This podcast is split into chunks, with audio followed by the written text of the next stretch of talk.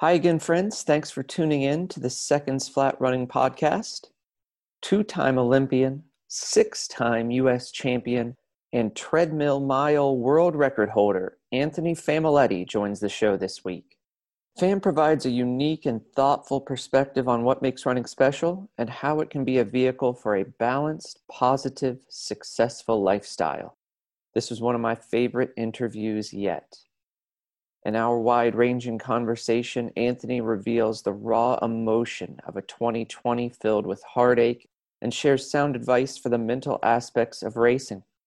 Have you ever noticed that flow state performances occur when you relax rather than strain? FAM expounds on those experiences. Plus, he gives you some tips for treadmill training. And who doesn't want to hear a story about running a sub four mile with a dog? Thanks to our friends at Skechers for helping make this episode possible.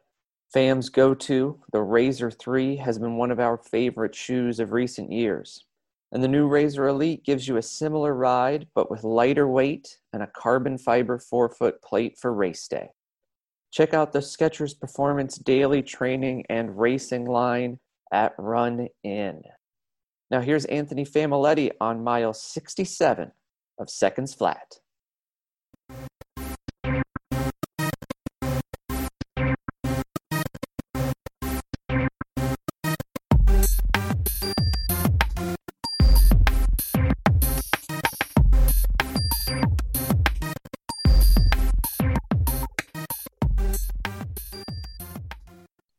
Anthony Famiglietti, welcome into Seconds Flat. Great to have you. Merry Christmas. Thanks for having me. Merry Christmas. I appreciate appreciate you giving me a shot to uh, be on the podcast. I've I've been a big fan. Oh well, thank you. It's it's our pleasure. I know the holidays are really different this year, but what are some of uh, your family's traditions this time of year? Well, we've always gotten the real Christmas tree. Yeah. But my wife is not a fan of the real Christmas tree, so we we've had a fake one. So I think I'm going to sneak in a real one in addition to the fake one. That I mean, that's obviously everyone's tradition to get a Christmas tree, but we really don't have a lot of tradition other than buying a ton of presents. Like, my my father would do amazing stuff. Like my brother was almost ten years older than me, so you know he he'd almost be like a dad, give me stuff too. So I got like a, a full half pipe one year that they built for me, um, like a six foot tall half pipe uh, I got the entire GI Joe air shuttle set that was like took up my whole room. Like it was Christmas was it, and so this year for my son and nephew, I've gone like full tilt with the presents. But being COVID year and so difficult, I figured, you know, if you're gonna have fun any Christmas and go overboard, this would be the year to do it. I've got the okay from the wife to go a little overboard. You mentioned the half pipe. Were you into like skateboarding or inline skating, or what'd you do? Oh, I, I love I love skating. Um, here, let me show you. Here's my son's deck. oh, very nice. He's got Santa Cruz deck. He's got the the SpongeBob uh, grip tape on there. So I I skated before I ran, and I was really into skating because I tried soccer, I tried the other sports, and I didn't like that if the kids didn't pass the ball to you, or you didn't get chosen to hit in the lineup, or you were put out in outfield, you didn't really get to play and engage. So skateboarding was very individual. What you put in was what you got out. And it was before I understood running. And running is very similar in that way. The time and energy that you put in, you get out. But what I tell a lot of kids that I coach, what you got a lot from skateboarding, you don't get in running, is you fail first in skateboarding before you succeed. So you have to learn a trick 100, 200 times and mess it up, mess it up, mess it up until you refine it, refine it, refine it, and you get it. And then once you have it, you've pretty much got it but it takes a long time. And some of these tricks are very complicated, like a kick flip or hard flips or different things like that. So with running, I think a lot of us have expectations to be good right away. And if we're not good right away, that we're not a good runner. And I've learned the opposite is true. A lot of people can be great runners, or at least get a lot out of it personally, if they just stick with it for a long time. Yeah, that's a great connection. And, and we talk so often on here just about the power of consistency. But you mentioning just failing at that same trick over and over. I've done a lot of reading on high level elite athletes in sports like diving or figure skating. They constantly practice the skill that they don't have rather than honing the one that they already know well. They want to go for that that jump that they've never been able to accomplish and they'll spend hours on it running connection there is there a skill that you work with athletes that you coach or maybe in your own career as well? I know you were self-coached for, for a good amount of time that you really wanted to master to add to your repertoire as a runner? Well i joked to the kids i coached that i was going to write a book called master faster. It's like how, how, how you master getting faster? But as a master's runner yeah. you're a faster master. Because uh, I didn't have any anticipation of of running at a high level this far into like when I was 18, 19, 20, I thought 25 was an old man. You know, 30 years old was really old. And I'm 42 now. It's like shocking to me that I'm still running and having fun doing it. Um, so I think, you know, what I tried to do with running was uh, personal mastery, not so much a specific skill or, um, you know, performance time. Because I found that if you if you can master that voice in your head and that feeling in your body that wants to pull back when you're really pushing for that high level performance or you're you're committed to a, a, personal best or or winning a race or finishing at a certain place there's always that spot and it's it tends to always be the same spot distance wise whether it's a 5k 10k it's usually two-thirds through or more um, where you you just feel like you really need to pull back and learning to turn that down and lean in and push through that and break through that wall uh, that translates to great performance not just you know in any race that you'll do but personally in business or you know personal relationships and things like that because everything gets difficult at some point. It's not always easy. And i think the misunderstanding with a lot of runners whether they're beginner or pro is that eventually you do it enough it gets easier and easier right and then it's like you just go out and you win.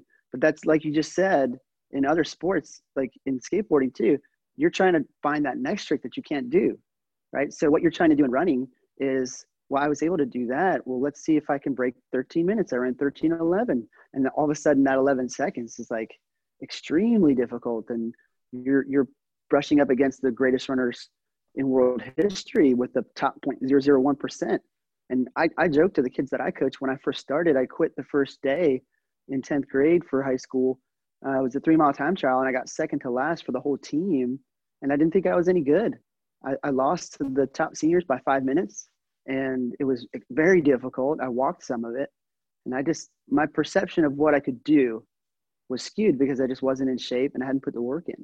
So that experience for me was good to get beyond that to realize, wow, it doesn't matter what you try, whether you're trying to be, you know, a, a rocket scientist, a theoretical physicist, or, you know, uh, like a professional mathematician or whatever, or, um, you know, work at SpaceX or be a runner.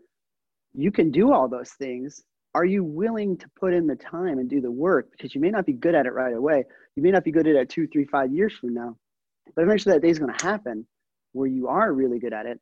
And all right, once you get good at it, are you still going to be interested to want to keep pushing to see how far you can go?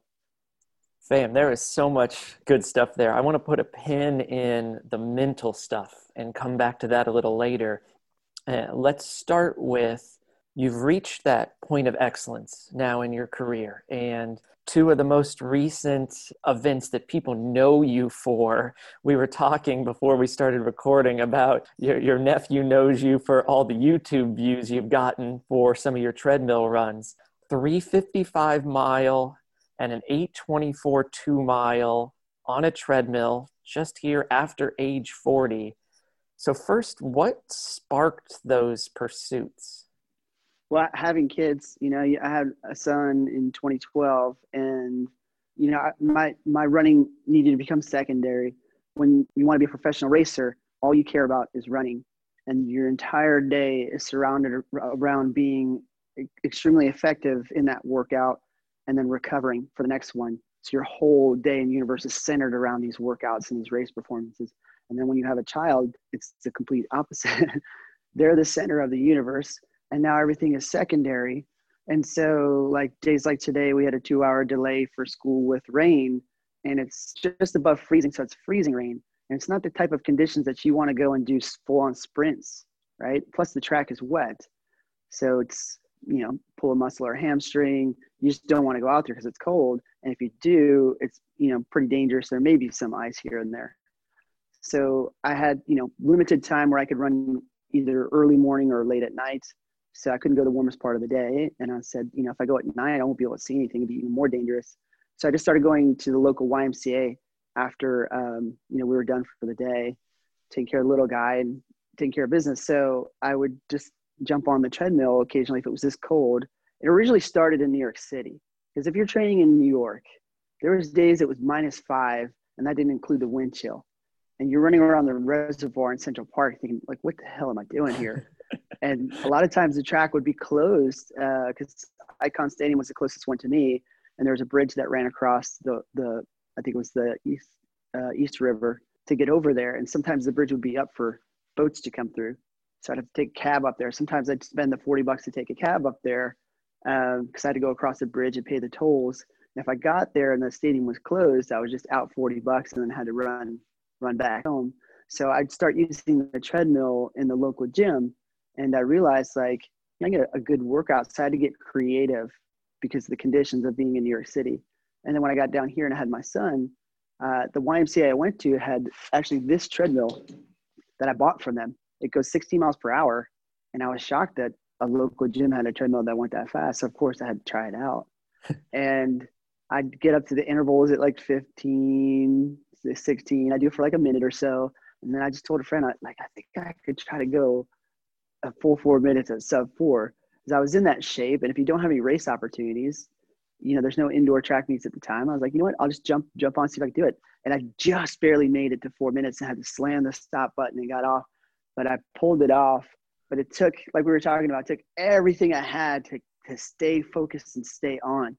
Like there's in in running on you know regular flat ground, you can back off, you can ease off the pace and then try to surge at the end. On the treadmill, you just cannot do that you have to stay on the rhythm of the treadmill. So it's very claustrophobic and it's like a rodeo. It's very intimidating. So I pushed through with those skills I developed over the years. And I just decided to post it again on my birthday when I turned 41. I was like, I'll give it a shot. And it went viral. It was pretty cool. It's really neat because you, you talked about how uh, you know the treadmill is creating the pace right it, that's somewhat out of your control other than pressing the up and down button on the speed but what's the mechanical difficulty of just safely running 355 because you watch that video and at the very end you're ready to just fly off that thing. Talk about the the actual mechanics of that attempt. Okay so to first to sort of explain a sub four effort on the treadmill, you want to have a one percent incline to try to get close to equivalent outside. And you know, there's argument it's half percent, one percent, one and a half percent. It's really anyone's guess, and it's a lot of time dependent on the treadmill how it runs. You know, um, so when you put the incline, which I'll usually start with that one and a half percent, you're basically running sub four pace uphill, mm. which is a lot different on your legs, especially your quads as you're going. So you generate a different type of fatigue than you would on the regular track. Second, you can't wear spikes. So on the track, you, you can dig in with your spikes and really pull and get some good, you know, extra torque when you run. You can't do that on a treadmill. So you have to race in flats. So you have to have the right shoe. That's that's key.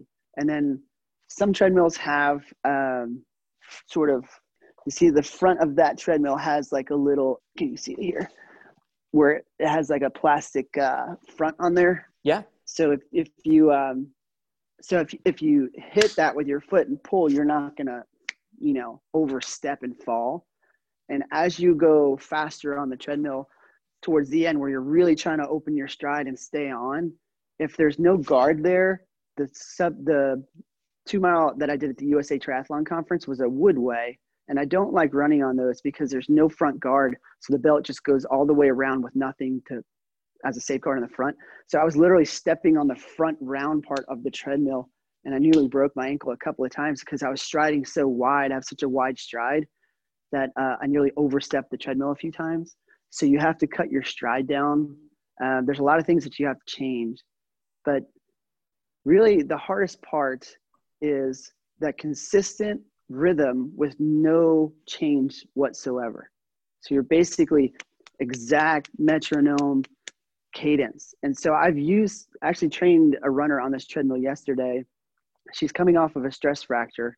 So she's come back. She just started running again. She wants to run soft surface, but you know, she wants to start doing intervals and it was raining yesterday. So we couldn't go on the wet, mushy grass. That'd be just as dangerous as, you know, running in, you know, muddy potholes or something. So we went on the treadmill where it has a little bit of give to protect underfoot and we could do overspeed intervals uh, so I started her with the 1% incline. And then as we went in the interval, I took the incline down to zero and then got her to go a little bit faster than she would have outside. So we're training a faster rhythm and cadence into her legs so that when she does get a chance to do indoor track meet, she's not so detrained from the days that she had to take off um, from her injury. So this is a really good training tool, and it's a great time of year to be talking about it in late December. Because I asked her, I said, have you run on the treadmill before? Your university had an AlterG. So an AlterG is a treadmill like this that goes 12 to 18 miles per hour and it has a bubble of air that you zip into. And if you have an injury, it will lift you and unweight you. You can take up up to 80% of your body weight and run on that treadmill with like less uh, resistance and impact. She had done that, but most of those treadmills only go 12 miles per hour because uh, they're like a $25,000 treadmill and the ones that go 18 miles per hour are about $75,000. So not many people go this fast on the treadmill basically due to budget. So to, to buy one from the YMCA, which uh, thank you YMCA, I can't say, they didn't want me to say, because you know, I have an LLC, so I was able to do it, but they basically resell their treadmills to, you know, uh, a reseller. And I was like, what are you selling them to them for? Because this is a $12,000 treadmill. And they told me, I was like, "Are you really? You're you're basically giving that away to him." I was like, "I'll pay you more for it." Uh, so I was able to get it and then experiment with it. And again, no different than skateboarding. It's like, oh, let me see what I can do with this. You know, can I do a kickflip? Can I do a backflip? You know, and so I started messing with it and really pushing the limits of what I could do. And that's sort of how that four minute and then the two mile kind of came about. But the the the really difficult thing with treadmill running is just like getting in that flow state letting your mind just sort of wander and not be too present because if you're watching the time click it's like torture it's right there in front of you and you're stuck there. Yeah it's, that that is the the number one reason why i hate getting on the treadmill is i always feel like you're locked into every second of it. And so that's a really great thought about how you can positively use it both mentally and the, the training tips you just gave uh, we're going to link those videos, the mile and the two mile in the show notes. And, and when people watch that two mile to what you said about the front end of the treadmill, it looks like there's about three times where you almost step off the front. You're ready to, to go off the thing because you're overstriding on it. Yeah. So, you know, I'm really reaching and really digging in because I can't kick and make my speed faster. Right. So when you put out a kick, a finishing kick in a race, you have faster cadence to dig. So all you can do on a treadmill is really open your stride and just use your quads and just try to power through. And so you're restricted in how far you can stride. But the you know the, the neat thing with running on a treadmill versus being outside, and there's very few people in the elite running community take the treadmill seriously. And I was, I was speaking on a different podcast with uh, one of the developer, he's a tech developer at Athlinks, who writes a lot of the code for their websites and things. And we were talking about integrating technology into running. We were going to get into, you know, all the new shoes and like I'm wearing the Skechers that have the carbon fiber in them, uh, the, the Razor Elite. And we were, we are going to get into that, but we, we stayed mostly, you know, just on like using Strava and, and, you know, headphone, wearing headphones when you run, things like that. And there's a lot of running purists that think, you know, you got to be outside with no headphones and no music and, and what they don't realize is you're limiting yourself in that way and creating this little bubble of development that you can't move out of. So it's like someone playing acoustic guitar and being a, a brilliant acoustic guitar player. But when you plug that in and you start playing electric guitar, there's a whole new realm of what can be done, like Eddie Van Halen or Jimi Hendrix. And so when you start using the technology and you become a little bit of a futurist where you're like, okay, where can this go in the future? What if everything becomes like Beijing and there's air quality that's so bad that you literally can't run outside? What's the future of running? And for me, it was just how do I get better? Uh, I have permanent arthritis in my right foot that I've had since like 2010. And I'm like, well, I can't run in spikes as often. And I have to unweight, not have a lot of impact on hard turf and, you know, wearing thin spikes. So I have to get creative to be able to maintain my speed as I get older into my 40s. So I use this as a tool. Whereas if you're, if you're running without headphones, you just use a spacious running at your own rhythm and pace. And then you go on here, this takes you out of that where you tend to sit back too much and not press. And so the runner I had on here the other day, she was forced out of her comfort zone and forced to maintain a cadence that she wouldn't normally do. So now I'm training in overspeed to get rid of this lazy rhythm that we tend to get into. Because you, you know, if you run a 5K, you know, say you want to run uh, 15, 30, that'd be five flat pace basically each mile, right? So a lot of people will go like 450, see if they can maintain, and they'll slow down, and they'll end up running like 1535, right? And then some people will try to run right at five flats and end up running 1535. Or some people like, what if I go out slow and try to negative split and they go out 510 and they end up running 1535? Why do you end up running 1535 every time? Is it your VO2 max physiological limit or are you stuck in a particular rhythm? Right? You have this cadence that you tend to lope into and it's very strange people don't think in terms of how our mind works do you set these rhythms internally 1535 1535 1535 and you're sort of resonating no different than a stick being dragged through the mud and you're stuck in that groove that you've dragged through there and if you're constantly training at the same paces and doing the same routine and you're not switching things up with alternative methods of training um, are you going to still be in that groove? So you have to find ways to break out. And this was one way for me to do that. Does that make sense? Yeah, very interesting. And I think we all find ourselves in ruts at certain times if we want to couch it maybe in a negative framework but as you said just a groove where where you trend toward this equilibrium of i run my easy days at x pace. I race at x pace. And as much as we can find different skills, paces to work on, we may be able to break through. It's in my it's in my nature to do that, and I'll give you a quick example. Please. So a lot of coaches will have you run a time trial at the beginning of the season, and then they base all your workout off of that VO2 max time trial, or they'll have you do a VO2 max test, and then all your paces are based off of that. And even as a kid, when I was 15 or 16 as a skateboarder, Jack Daniels came to a camp that my coaches sent me to in high school, and I had an argument with him. You know, he'd give his speech, and I said, "I'm pretty good, but you know, do you think I could be, you know, better? Like, what do you think I could do?" And he asked what my times were, and he said I wouldn't count on it, and I got really pissed off. I like, but I like that he was honest, right? And so, fast forward to getting a VO2 max done at the Olympic Training Center, I think around 2003, and Dathan Ritzenhein was there and a lot of the top elite runners were there at the time. And it was the first time I'd ever run on the treadmill ever. So I was very scared and it was intimidating. And um, I was running and my numbers were showing so well they thought i was able to breathe through the mask or like something must be wrong you know because i don't think my lactate was going up or something so they stopped the test and then did it again so which you're not supposed to do and so i got you know a decent score and they told me what I should be able to run for 5K and you know what my upper level times would be. It was like 1335 or something like that. And I was like, that's wrong. That's not right. And they're like, no, no, no. Like, you know, these are the numbers. This is what your, your VO2 max is saying. And I just knew instinctually that I could do much, much better.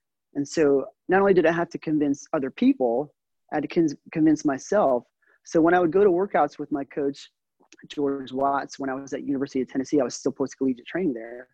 He'd give me paces to do, and I was like, "Let me do the first couple intervals. Let me feel this," and then it'd be two or three seconds faster per interval. I was like, "This is the this is the pace right here. This is what I want to do." And so I'd, I'd train up in speed faster than the time I wanted to run, so that when I did race, I would be able to sort of settle into that PR pace that I wanted. So I was doing things very differently, and now things are more pushed in that direction the way people train but this is an extreme version of that with the treadmill to get out of that groove and can you do we self limit yeah. with these tests? That's the question. Right. We've talked about that here before that we often create our own ceilings that yeah. really are artificial, that aren't there if we allow ourselves to be challenged and to explore greater heights. Uh, you're spot on with that. Now, to take this as an aside, you also recently put out a video of you going sub four with a dog running with you, and the dog's leash is wrapped around your waist. It's a great accomplishment, but I think it fits in this conversation more so as that different kind of stimulus you have going on there. You, you now have to run in a totally different way. And I, I'd love to hear you talk about what that was like compared to the treadmill, compared to normal running, and just uh, the astonishing feat of running 359 with a dog. Yeah, we we probably could have gone faster than that that day too, and that was the first time I'd ever done that. I never practiced with a dog or anything. Someone had come into our store. We have a we had a Main Street location here in Mooresville, North Carolina, and we sell apparel and reckless running apparel. And someone came in as a customer and said, "I have this really fast dog. We tend to run 5Ks with her." would you do a 5K with her? Because we really want to see how fast she can go. We're holding her back. And I said, well, I'm not in 5K shape right now, but I'll try a mile. And I said, we need to kind of go point to point. So I found a perfectly flat greenway that we wheel measured just to see, like, you know, if we're going to do it, might as well be accurate. And man, this dog just took off. And I was just dying laughing the whole time. This dog just wanted to go like like a little kid, was just so happy to go fast. So we ran the 359. It was actually like a 358. And so I gave a little time on the video on the clock to make sure people could see me cross the starting line, see me cross the finish line, know it was legit. But there's supposedly people who've gone much faster than that.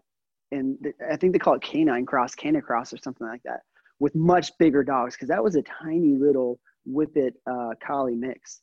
And so she really wasn't pulling me that much. You know, we, she was kind of slowing down for me. So I really wasn't getting much of a tug. Uh, so if you did like a really big dog, some of these do like Weimaraners and stuff like that, it would probably be insane how fast you could go. But I, I would say the joy, more than like what it felt like to run fast or changing my stride, the joy that that dog had was this reminder of like why we run and to have that freedom to just take off. I've never seen somebody so happy than that dog running all out like that. So it was one of the funnest things I've ever done. It's like when we go to recess as kids in school when you're young, you look forward to it and you get out on the playground and you just go, right? You run or you you play a game or, or shoot baskets, whatever it might be. Just that joy uh, of running. What were some of the responses, like the faces on people? Because there were a few people you went by in the park as you ran it like what what are you experiencing around you as you're running with this animal? Um so i had a friend who wanted to film it with his drone and i remember he was going to be at the 800 mark and i just said look your drone's really loud. Like don't don't come low because you might scare us and if the dog darts off i don't want the dog to get hurt and then i wipe out too because we were really going fast so we're going by and people are just like holy crap they're just shocked. And then some people are just laughing, like, go, go, go, go, go. And then we get to the halfway point and the drone comes down to, to film and it's, so the dog freaks out and then jumps off to the right or to the left and then back on. So we actually lost time, had to almost stop and then start again. And we ran, you know, a little bit extra distance doing that. And um, I was really worried for the dog. Like, is she going to stop? What's she going to do? So it was sort of scary and on edge but like really exciting and fun at the same time. So i was just making sure that like i wasn't running in a way that the dog didn't want to go that fast. And it, the whole time the dog's like you're still here? I had this look on his face like you're still here. It was really weird. Like the dog knew like i can't drop this guy. You're still here. So, so go faster. It was like go a little faster and i'd still be there. It's like you're still here to go a little faster.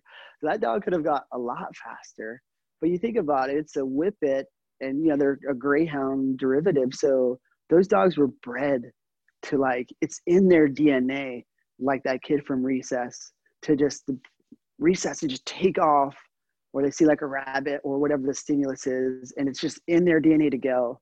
So the athletes I coach are training like amazingly. They're peaked right now, but they'll get to a race, they get so nervous that they bomb a lot of times. The anxiety gets so high, they get an adrenaline dump. So I've been trying to like reinforce for them, like I'll show them the dog video. Like it should it should feel like that. It should feel like recess where you get there, you're so happy to just be able to race. So um, we're gonna do a time trial for some of my kids tomorrow, and so we went there uh, Tuesday, and we went to this area that we're gonna do uh, the time trial. So we're actually using downhill in this time trial because I want them to get over speed with less effort, similar to the treadmill, and train in more speed to get them out of that rhythm they're stuck in from their PRs early in the season so that when they race, that cadence is more ingrained in their legs to go out quicker and feel more comfortable settling, settling into a faster pace. So to, to not have them be so intimidated, I'm on a time trial on Saturday with a jogging stroller with my son in it. I'll pull it over here.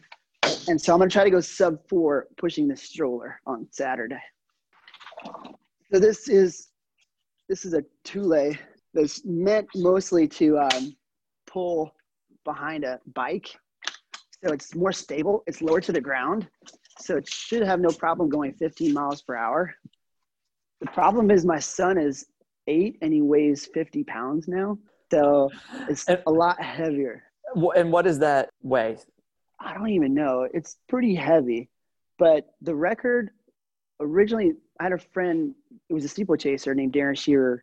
He had run 359 pushing a baby in a stroller, which is pretty light, but it was a downhill mile in Colorado. So it didn't really count. Um, so no one, caught, you know, it wasn't a track mile or something counted as official. But I was like, I want my son to see what it feels like to go sub four pace with me Well, I can still do it. And it'd be a fun thing to do with the kids there for them to see me do this before them. I'll be ahead of them. And I'm, I'm i was laughing, testing out the stroller out there the other day, just dying laughing. Like this, and my son was like, I was like, "Were you scared?" He goes, "No, that was amazing. No, he, he had a great time. He thought it was so fun." So I'm gonna go out there and do it and push, and do it on the downhill. So I, I won't have you know all the weight resistance but it'd be interesting to see like if I could go sub four doing that. I just still be entertaining to watch. But again, like that childlike sort of um, yeah. let's I don't know, let's push the stroller. You want to because he just happened to be out there with me. I was pushing him around so I could coach and my son could be there. And I said, "You want to try a 400?" He's like, "Sure." When I think I was like 62, and I was like, "I think I could maybe do this." but you have to find obviously a safe location. So it's a greenway that is uh, about 1,200 meters of downhill, and then it flattens out at the end. So yeah, I'm I'm always doing something like that, you know, so you know something to keep it interesting. Well, and there's a lot of reminders there of this is the best part of our day on so many days.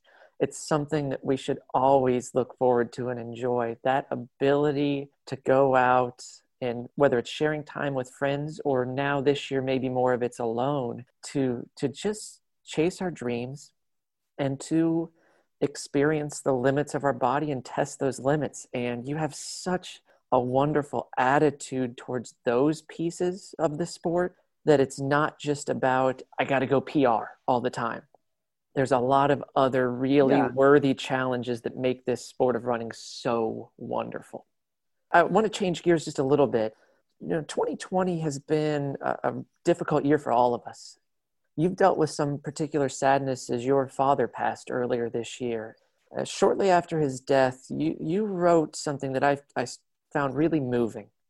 You wrote about deciding to go back to New York City in 2005 to train alone without a coach so that you could be near your family.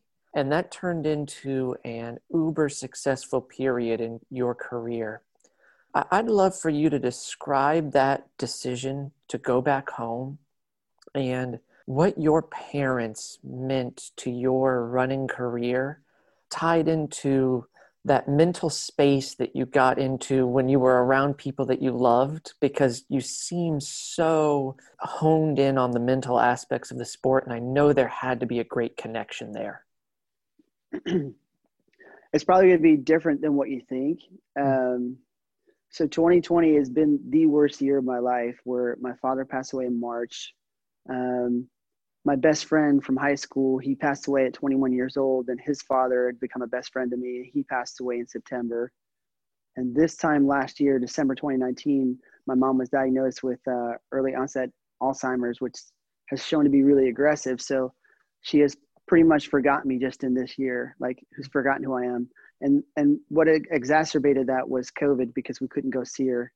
Um, can't travel to see anybody, and we didn't want to get her sick anyway. So, um, not seeing her as often, um, I went to go see her as an early Christmas, just you know, and she had to have a, a wellness check that we had to be there for, and um, she thought I was her brother. So it was interesting to deal with, like who you think you are when your parents can't remember who you are.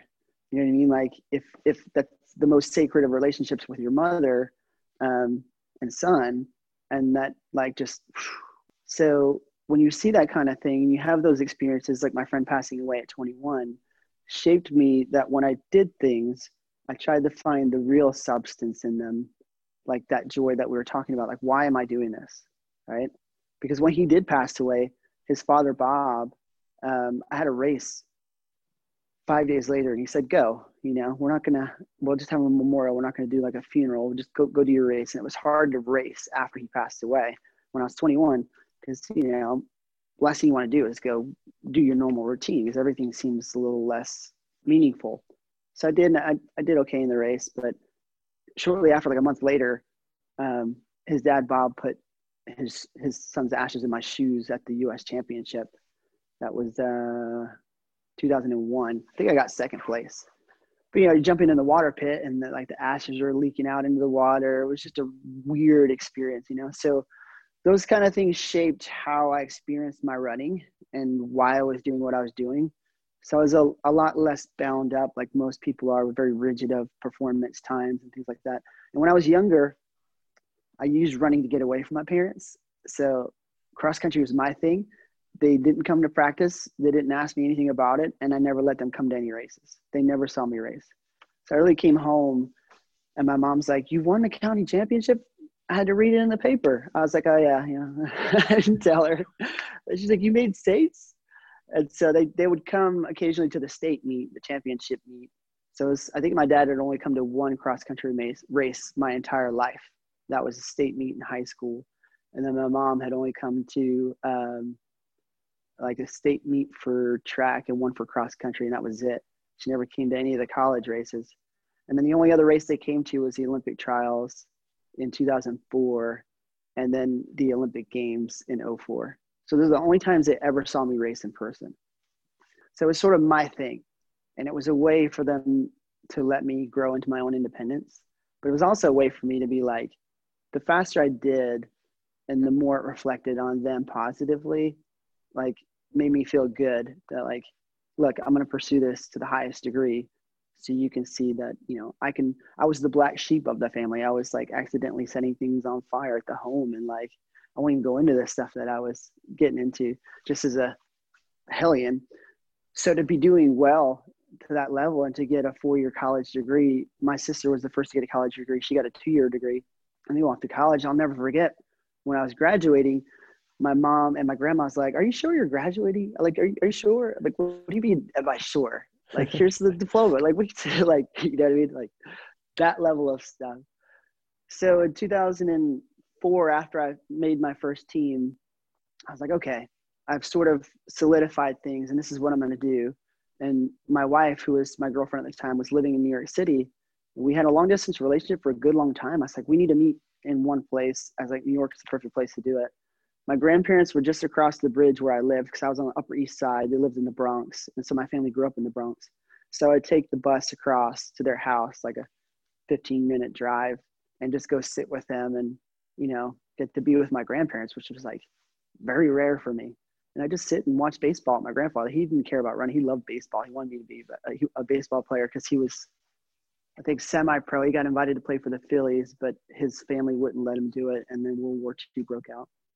So he played baseball with Phil Rizzuto and different people for the Army during World War II. So they, you know, there was some history of athletics there, but nothing to this degree. So anything I did was just sort of like beyond what their expectations were for me.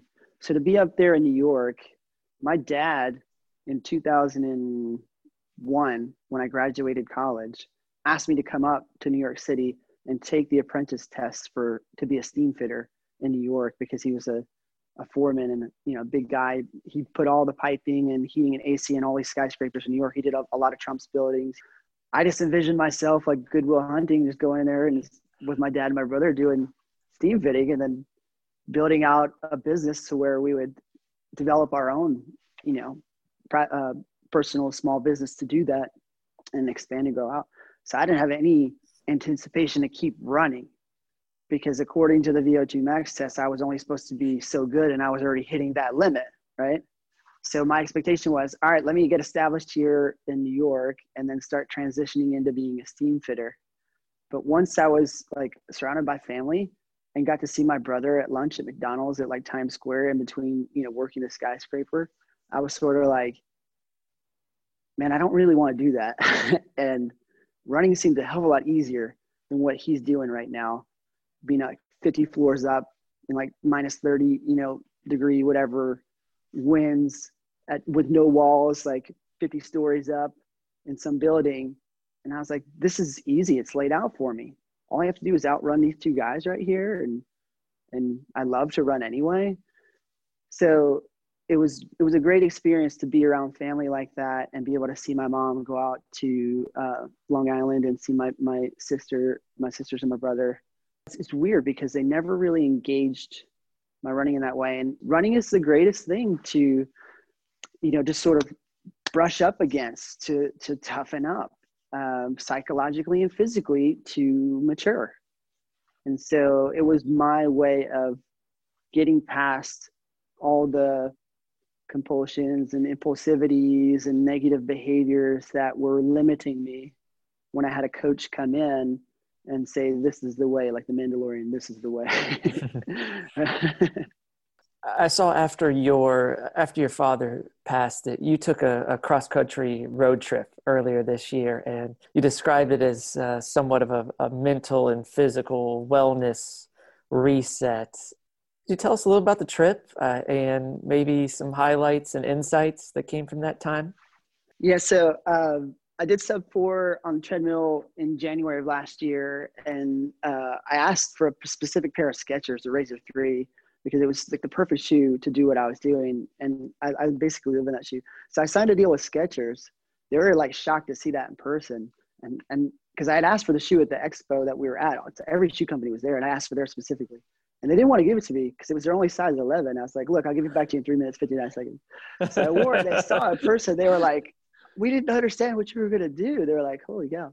And I said, I can't do any more races right now. Everything's getting canceled, but I'm going to take this road trip.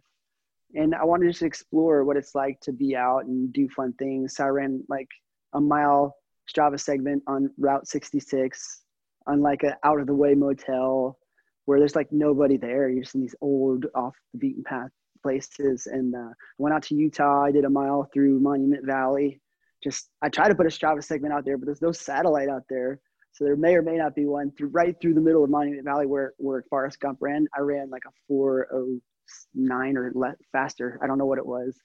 Uh, that was dangerous because there's cars like crazy.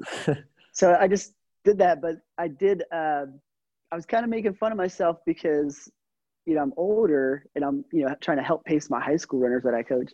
So I got this mask that looks like an old man. And it looks really realistic. So I'd go around and do this stuff. And so people who are watching would be like, look at that old man. You know, I'd run the sub four or, or whatever time I was trying to run in the mask.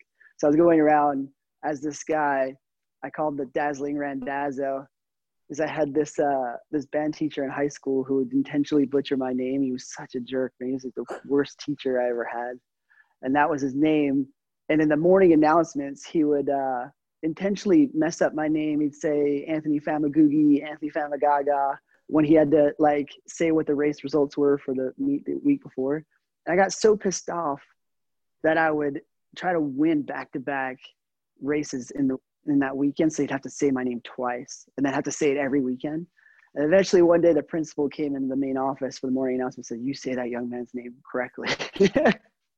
so it was a nice little homage to Mr. Randazzo. So I started this kind of Randazzo character just just to try to lighten things up for, for COVID. You know, it's like the worst year ever. I got people dying in my family. I got like I'm being forgotten by the people I love the most. And the only thing I have left is running. And so you see runners who get injured or sick and they can't run anymore. Then what do you do? Because if you don't have running anymore, so I'm trying to build that out for myself too. Eventually, I won't be the runner anymore. And I, have always tried to dis- disassociate from identifying as a runner anyway. I always did abstract painting in college and made electronic music just for hobby. And I do these huge abstract canvases. So I identified more as an artist and I kind of ran on the side. So if you knew me in school and I was in your class in college, you had no idea I was on the track team. I would never mention it. I was just that guy from art class or I always try to split the two because if you identify yourself as a runner, and I see this with all the time who are like high school runner all the time, and if they get hurt or they don't develop beyond a certain ability level, they don't make it past two or three years of college or they don't turn pro, their whole life is ruined because they didn't achieve what they were supposed to in their in their mind. And you see it, they're bitter for the rest of their life. I mean, you know guys who are great high school collegiate runners that didn't get the time that they know they could have gotten and they're still bitter about it to this day because they know they could have run it's either an achilles injury or something like that. So i'm trying to like find that path of of trying to pursue these things to the highest level but not being so wrapped up in them. You've had that experience say you know performance yeah. like what level have you have you run to? Yeah uh, you know uh, i think you see it on on both ends of the spectrum both the the person who becomes so wrapped up in their identity as a runner rather than who they are as a person and that value they have as a person that failure in a race breaks them down. And then there's the, the flip side of people who at your age are reliving what they did in college 20 years ago as the greatest thing they ever achieved and and i suspect that you would look at your family your business your art all these other things you have in your life that create a lot of meaning and balance finding that space to me seem I, I don't want to call it a secret because the secret's out. We all should realize how significant it is. But actually doing that, processing it in our lives, and having a bunch of things that mean a lot to us and more than one defining us. It's so it's so valuable. And i've been consistently thinking this anthony throughout our conversation here. I am heartened again and again when I get this opportunity to talk to people who are elite level runners like yourself, and we see so many levels and, and so much depth and insight and, and goodness, kindness, and willingness to share. And so I think that, that that says a lot about what running can do for us as a culture, bigger than just athletes. It is uh, maybe overstated, but it feels like somewhat of a sacred space where we can transcend the problems of, as you said, we have a pandemic. You've suffered loss this year that, that is incalculable to understand, to be in someone else's shoes through that. We see people losing their jobs, people hungry, and it is just a sacred space where we can find connection with other like minded people who we might not even know that they are like minded until we get out on the trail, on the track, on the road with them. It doesn't matter what country or what background, when you go for a run with someone, you don't have to say anything. It's this universal sort of experience. And I like what Zen Master Alan Watts had to say about it too, where you, you have a hand and then, you know, if you, if you give something to somebody, you're handing it to them, right? But you're not a hander. and so when you run, um, you're running, but you're not a runner, right? Like when you try to identify as a runner, that's where things get muddled up. And you start trying to stack in the hierarchy of who you're running with and what pace you're running and how much time you've covered, how much distance you did this week. You start calculating, look at the statistics. And I think when diversifying your being by, you know, I play drums, I, I, I do paintings and all these different things, I'm not so wrapped up in my identity being this runner. It opens you up to when I first started running like local 5Ks, I'd come back for Christmas, this exact time of year, and I'd do this this thing called the Elf Run in Mount Mourne, North Carolina, where they run from the fire department out and back. And I came in and I was, you know, still elite. And I was like, I got to get a workout in, visit my wife and her parents. And I'd run, I try to break 14 minutes on this course. And these people were just shocked. But I spent time with them warming up and then afterwards. And I said, look, I want to take the veil of mystery away from what I just did there. I'm not some special guy that you should be like, wow, you know, like, can I have your autograph? Like, no, I, you know, I train just like you guys, and this is how I do what I do. And, and those out and back races, you, they see you take off, but you get to see them all on the way back, and you're waving and you're fist pumping and all that. That's the running experience because they didn't care so much about me winning. They can't relate to that time and that pace. They knew my effort they knew what I was trying to do. And so to me, the person who's closing up the race, last place, or the last few people are putting the same amount of effort or more than me. So the relative effort there um, is what's important. And when you take yourself out of like how you stack up and measuring yourself, take that bitterness away of what you achieved or didn't achieve, what you knew you were capable of or not, and just get back into it like that kid running for recess to the joy of doing what you're doing. And if it takes a dog to do that, a jogging stroller or a treadmill, then then do that. And that's why I love these podcasts because, you know, most advertising and marketing with these brands is very performance driven. And you have like you had like your Tiger Woods and your Lance Armstrongs, these perfect performers, flawless all the time. You know, th- those are who they market off, and that's not that's nobody that's extremely rare. And even they have had failure that they don't identify. Most of us have a hard time, even if it not just at first, most of the time. And we may not get to half our goals, if any of them. But that's not the point. And so podcasts like this will highlight why we all started running in the first place and hopefully bring you back to that. And I think you've done a good job of that.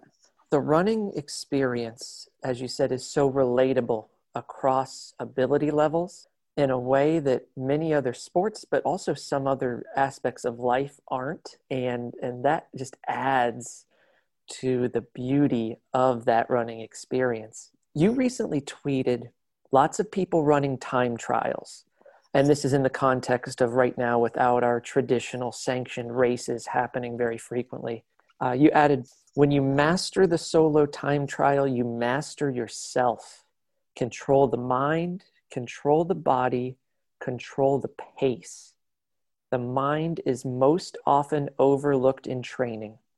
Hone your confidence and never look back. I think that fits beautifully with a lot of what you've said today. I love the approach, and I know that mental preparation has been a huge piece of your success. I would like to drill down on one thing there. Hone your confidence. Walk us through maybe some steps that you could recommend to anyone listening. Say this is how we can build confidence. How has that evolved for you over the years? So in, in that particular tweet i tweeted a reference of the 2008 olympic trials where i led the race wire to wire completely and um, i didn't just do that with that huge gap and i was just really going for it and it was amazing because it was hayward field and that's like prefontaine's thing and it was still that original Hayward Field Green Stadium. So it was a surreal experience to be doing that and have the the crowd so into it, like clapping along, like rhythmically. It's like the universe was sort of convening there. And in order to do that, and again, I'll bring up say Alan Watts because I, I, I listen to a lot of his teachings. He'll talk about Zen archery where to to hit the bullseye like perfectly on the mark, you can't be looking at the bullseye and be very tense and like let go because you'll always miss the mark. You have to breathe out and then let go. And the trick to it, and it's very complicated, like you have to um, not tell yourself when you're going to let go. It just has to happen, like in a strange kind of way. To run at a very high level and run in the front like that to reach your maximum, maximum effort is very similar, where you're aiming for this bullseye, but it's in a way where you just, you've let go. And you just sort of let it all flow out of you. And it's almost like you're not there. It's just all coming through you you know? And painters will talk about that and musicians like who improvise like miles davis or dizzy gillespie you listen to them and you can hear it you just don't see it. And so, like with Prefontaine, you were seeing that too. You're not really so enthralled with him, it's what he's channeling. And so, before that race, Ryan Shay, who was a great marathoner who had passed away at the Olympic trials that year, I'd stayed with him earlier in the year and had conversations, which I haven't talked to a lot of people about. There was, I'll, maybe I'll just say it here. I had, a, I had to run Sedona, Arizona do we have time for this or we got to wrap this yeah, up? No, no, go ahead. Yeah. Yeah. We'll do that. And, and, and, and, my apologies to his, his family. I may have never mentioned this before, but it, it really struck me. It hit me hard because I'd done a very hard time trial in Sedona by myself, a solo effort. And I let myself go there. It's just the beauty of the place with the red rocks. And it was just amazing. I ran so hard. I was on my hands and knees for a good while. And I was kind of scared because I forgot to tell people I was going out there. So I drove back up the mountain to Flagstaff and I left some food in the freezer at Ryan's house because I was staying at a dorm. I didn't have a fridge. And so I went and got some stuff to take out to the microwave. And he was mad because I had like frozen pizza in there, jalapeno poppers, mozzarella sticks. And he's got like on his on his counter, he counts his calories and he had like buffalo he's eating and elk that he'd probably killed and all this healthy food. So I'm sitting there joking and and ribbing him and uh, and I sat down. I was like, "Hey man, I just had this run that um, I pushed it to the limit, limit, limit. And, you know, I was going over what it felt like and I was scared because my heart rate was so high, I couldn't get it to come down. And I was like, I thought it was, I thought it was time, man. I thought it was like, I went too hard. And, and he, and he goes, well, if there was a way to go, that's why I'd want to go. He said that. And, um, I remember someone was in the, in the room and yelled at us when we said that, like, don't say that kind of stuff. And so it was, several months later, that same year, he ran the Olympic trials and he passed away five miles into the um, Olympic trials marathon. He had a heart attack. And it was at Cat Hill in Central Park, where I run every day because I was living in New York City. And so I'd run past that place every day. And it just was like this compounding feeling like, how do you have that conversation with someone and how does it manifest into that? It was very difficult for me because I wasn't sure I wanted to run anymore. I was scared, kind of scared after that, seeing that, you know, like he didn't know he had that condition, that latent sort of heart condition. And to say that kind of thing is like, would, would I want to go that way? like, I don't know, you know? So we said that and it was beautiful that he did say that. And it was interesting that, you know, his life played out like it did. So I always would like sign the cross and I'd run by there, but I had to end up leaving New York because it was different than so I ended up leaving and going back to Knoxville, Tennessee to train for the 08 trials. I had to make a decision if I was going to keep doing this and if I was going to try to do it to that level, even knowing that and what the consequences were. And so I came to terms with that in a way that was, you know, very deep. I started getting more spiritual and sort of uh, making peace with whatever the consequences would be. And so I, I learned to just sort of let go and go into that place to the highest level where whatever the consequences are even like to the extreme this is who i am and this is what i'm doing right now to be that present. And so i got to olympic trials and i said that i was going to channel ryan shay and then i was going to channel prefontaine. And i went and did this wire to wire race that was just insane. And i was so fast that i actually backed off the last lap and a half just to make sure i didn't fall off over the hurdles, just like slow down just to clear hurdles safely. And then when I was clearing, I took off again. I was so in control. It was just insane. I've never had a race like that before. And after the fact, I, I told the interviewers, I channel a little Prefontaine. So what does that mean to channel channel that? I'm not necessarily channeling them. I'm channeling channeling the spirit of what it is that they were after and what they were doing. And and it was a way of just cleaning the window, or as Ram Dass would say, polishing the mirror, where you see clearly that the answers aren't all out there, they're already in here, but we cloud them with what we're after materially, whether it's fame, money, a fancy house, whatever it is, we tend to get caught up and we forget that the running is the thing and it's not necessarily the thing it's the method of re-identifying the thing and so it's the thing re-identifying the thing re-identifying the thing so you don't do yoga for the yoga you do the yoga to hone the spiritual presence of who you are and remembering what it is that you are. And when you run the right way, sometimes you get a little peak, right? And you, did I just see that, right? And you have a better understanding of who we are. And that's why I think when you run the right way, it blurs the lines of differentiation like you, you and me there's no you and me anymore there's just us Fam, a few quick questions here before we get you out. First, what do you think are some keys to staying both healthy and fast as a master's athlete? You know, you got to balance your stress. So sleep is really important. You know, as you get older, your responsibilities get higher and higher, and you're juggling career, work, um, just so many different things. And then obviously this year with COVID and other layers of health issues, you got to you got to take your vitamin D, you got to take your vitamin C, you got to do it preventatively. You have to support your immune system with, you know, natural clean foods as much as you can. I drink a lot of coffee now and then there's arguments of whether coffee is good for you, coffee's bad for you. So you really have to do your research in what's good for you. I, I like to be able to investigate for myself and be able to come to my own conclusions of what's good because you say are eggs good or bad? Well you did well the study say yes the study say no. It's cheese good or bad? You know it's coffee good or bad? So i think individually identifying what's healthy for you and seeing how you respond to things with trial and error. Some people are lactose intolerant others aren't. So so being honest with yourself what's good for you and then balancing that with recovery and sleep is the biggest thing. And then you know the other main thing is maintenance. Like if you want to run fast you can't take five years off and just jump back in there. You got to maintain that muscle memory and do the work for that. And then with diet you know obviously if you're eating the wrong stuff to excess you're going to put on pounds you don't need.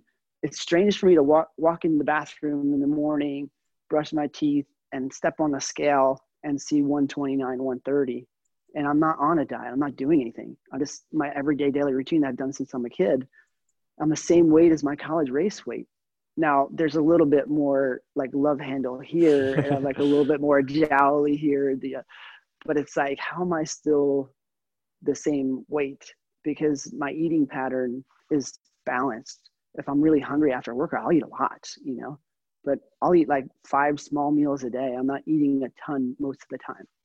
So it's very specific to what I do on a day to day. But if you're running as hard as we do, sometimes you have to have dirty carbs. You have to have these extra calories so that your body's not taking things from the bone for minerals and nutrients, right?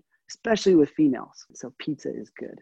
Does that make sense? Uh, we've been huge fans of the Skechers performance line here on the show, uh, particularly the Razor.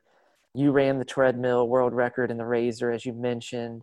Uh, what's your favorite model out right now, and what are you putting in a lot of miles in? So the the Razor Elite came out just around Thanksgiving, and it's uh, basically the Razor 3 with a carbon fiber wing plate in there. And this shoe, um, you're only supposed to like work out and race in it. I wear it as an everyday trainer and I actually walk around in a shoe. It's the most comfortable shoe I've ever worn in my life. And the way that this shoe is designed, it's the lasting heel to toe. There's no awkward ergonomics to it. So it's the foot shape is just ridiculous, spot on and then the weight of it is so light it's like a bedroom slipper but look how thick the cushioning is so it protects underfoot from my arthritis and then the carbon fiber plate gives the old man like me pop where i need it but it protects my lower feet my metatarsals so you're going to avoid stress fractures so when you get a high efficiency level of biomechanics less is more and obviously you know some of the ethiopian Kenyan runners would, would train without shoes and would would run like they like most of their early life but when you gotta get sponsored, they have to start wearing shoes. Right? But this is, I think, the most perfect running shoe ever made. So this shoe has a very soft heel counter that is super ergonomic.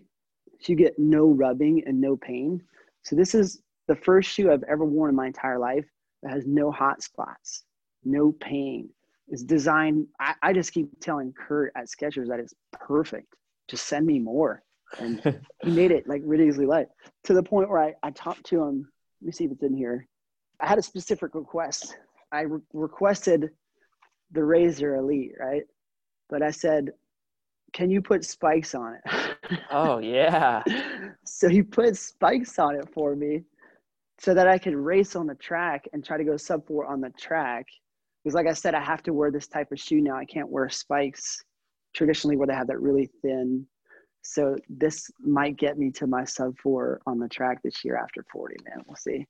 The crazy thing with Skechers is um, you've got designers that have worked with the biggest brands in the world, and Skechers started a performance division. You're like, Skechers, like, they're known for, you know, style shoes and cool kid stuff I was shocked at how well fitting their last is for the shoe. So that's the wood insert that the shoes are crafted around. It's the best I've ever seen. I've wore Adi Dassler's original last from most people don't know Adidas is named after Adi Dassler, who was an actual guy in the 20s and 30s. He was a shoe cobbler that made the brand. And so they they were artists at what they did. Honestly, as an artist, I try to pay attention to that stuff and crafted shoes that didn't just have the shape of the shoe to fit people's feet like to perfection, but functioned in a certain way. And so a lot of American shoemakers had lasts that were curved because if you put your wet foot down on the ground, it looked curved and all this nonsense because they didn't have as much experience. These people who were actually like leather shoemakers, they're just business people starting a brand. Now you have more lasts, uh, you know, straight lasted, curved lasted, semi curved, brand to brand. But Skechers, for whether it's Kurt or whoever's you know involved in that aspect of the shoes there. And it's probably because like i went to go buy a new car the other day and i'm sitting in the dealership and the guy's like oh you wear skechers? I wear skechers. Because he has to stand in those shoes and walk around all day. So they made shoes that feel ridiculously comfortable to work in and do day-to-day stuff. And so the performance shoes have that comfort aspect with the highest level of performance because they've got lightest materials. And so i was shocked when one of their reps gave me their stuff, like he's a local guy, like two and a half, two years ago, and he's like, "Hey, fam, you want to try a pair of these?" Because people would just give me free stuff to just, you know, I'll give feedback like this. And I was like, "What? What is this? What is this foam? It feels like a shipping container foam. This is weird." I ran it. I was like, "Holy cow!"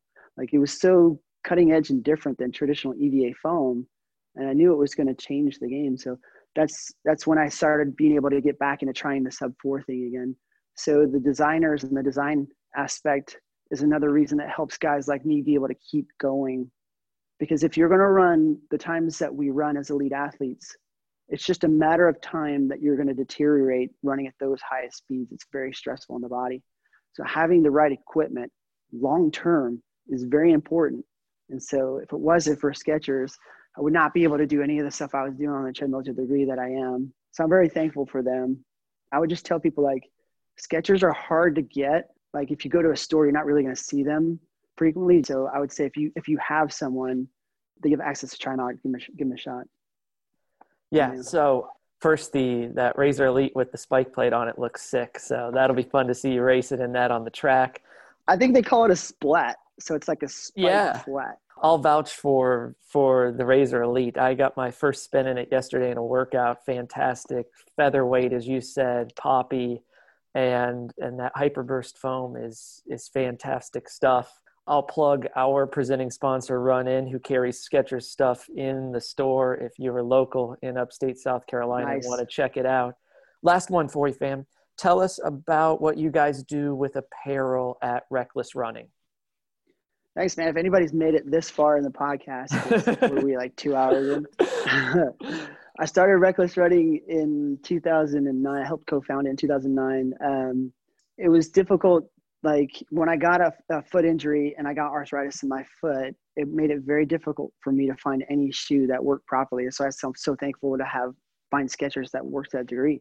So it was, it was very challenging. And it's like, if I can't find a shoe that works, how am I going to get a sponsor? Because everyone's a, a, shoemaker.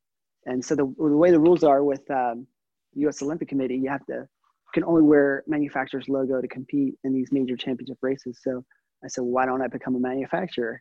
So I started Reckless Running Apparel.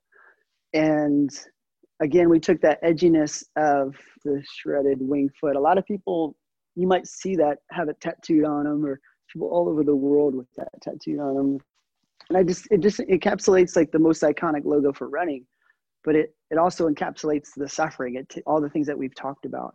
So the designs are, you know, edgy in that way. You know, a lot of people see the skull and it looks aggressive, but what they don't realize is like in Buddhism, you you're trying to recognize impermanence. Your time is limited, man. You don't have much time.